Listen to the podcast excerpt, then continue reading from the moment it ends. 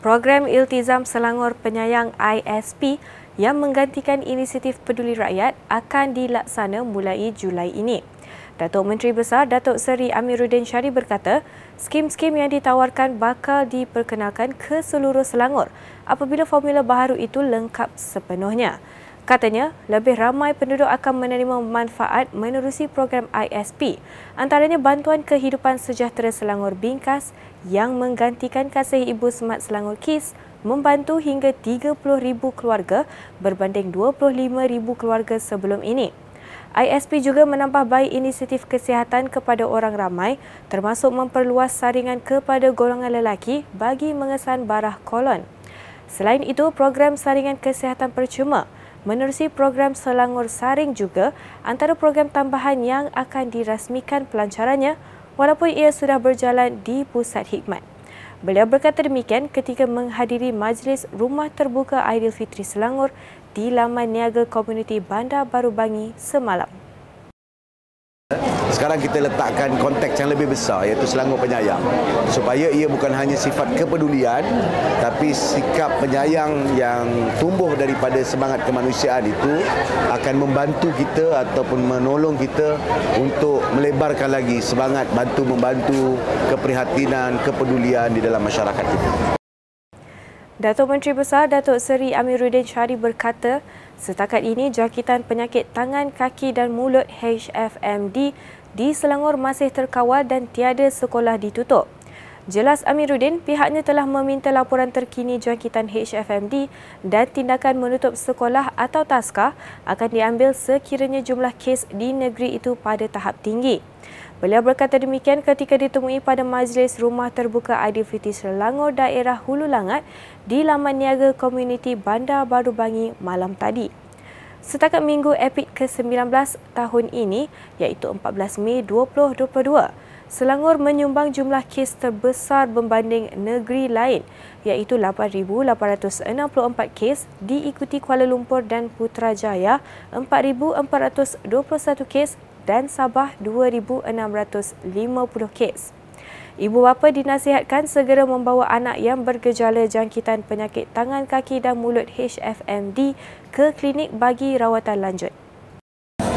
Alhamdulillah keadaan agak terkawal. Uh, belum lagi sampai ke tahap perlu penutupan sekolah. Saya sedang uh, saya saya saya telah meminta uh, pihak terbabit untuk dapatkan laporan terkini. Bila sampai kepada satu threshold tertentu ataupun keadaan kes yang tinggi kita akan ambil tindakan selanjutnya termasuk uh, penutupan sekolah. Terutamanya uh, ia sangat sensitif di kalangan anak-anak Warga Selangor berpeluang menjalani saringan kesihatan percuma anjuran kerajaan negeri menerusi program Selangor Saring.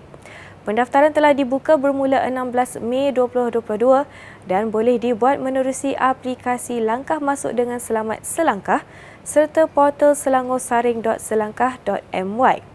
Terdapat tiga kategori saringan disediakan, antaranya penyakit tidak berjangkit iaitu jantung, darah tinggi, kencing manis dan buah pinggang.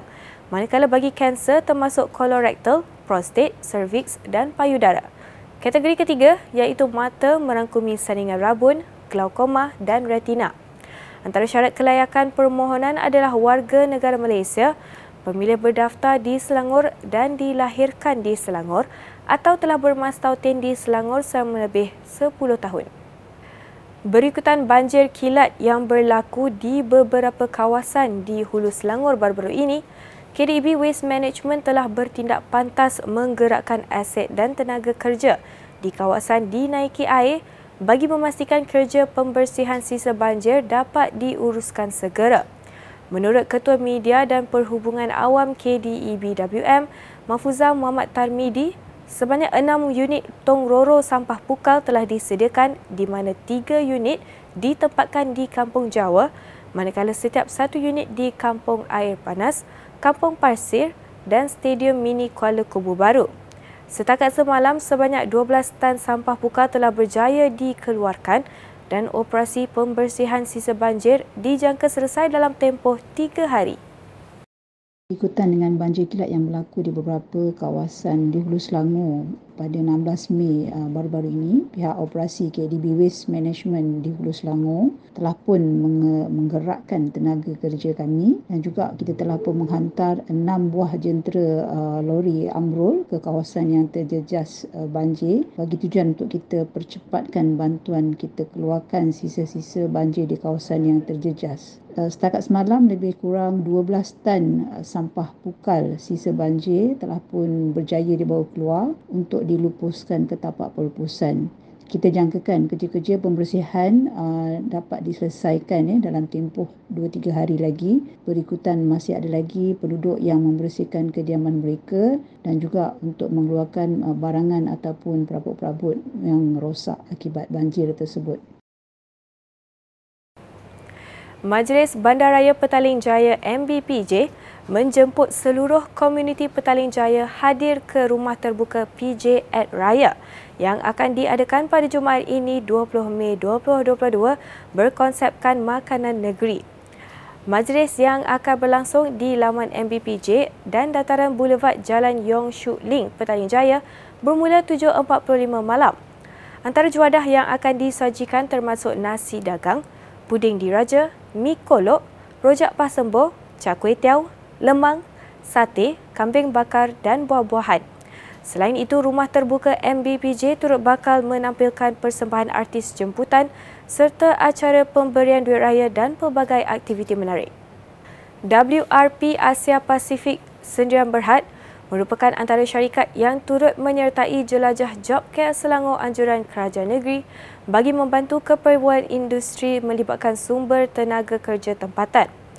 Pengurus Sumber Manusia WRP Asia Pasifik Sendirian Berhad, Clara Chong Lee Fen berkata, syarikatnya yang beroperasi di kawasan perusahaan Bandar Baru Salak Tinggi Sepang menyertai Karnival Jelajah Job Care Selangor bagi mencari 1,000 kaki tangan baharu dengan menawarkan pelbagai jawatan untuk diisi oleh tenaga tempatan.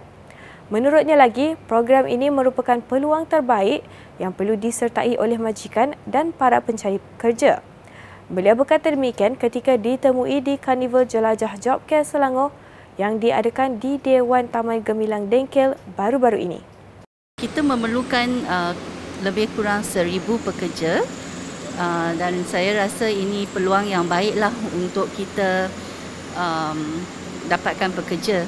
Uh, so that's why kita join uh, jelajah untuk cari pekerja lah job fair dekat uh, UPPS. Berapa uh-huh. banyak pekerjaan yang ditawarkan? Seribu? Uh, dalam seribu. Tapi kita pun ada um, vacancy lain, position lain. Sekian semasa hari ini.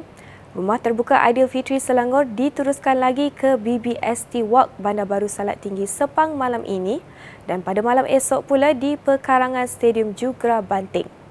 Orang ramai dijemput hadir bagi memeriahkan majlis tetapi jangan lupa untuk terus amalkan kawalan kendiri bagi mengelakkan penularan wabak COVID-19. Bertemu lagi esok.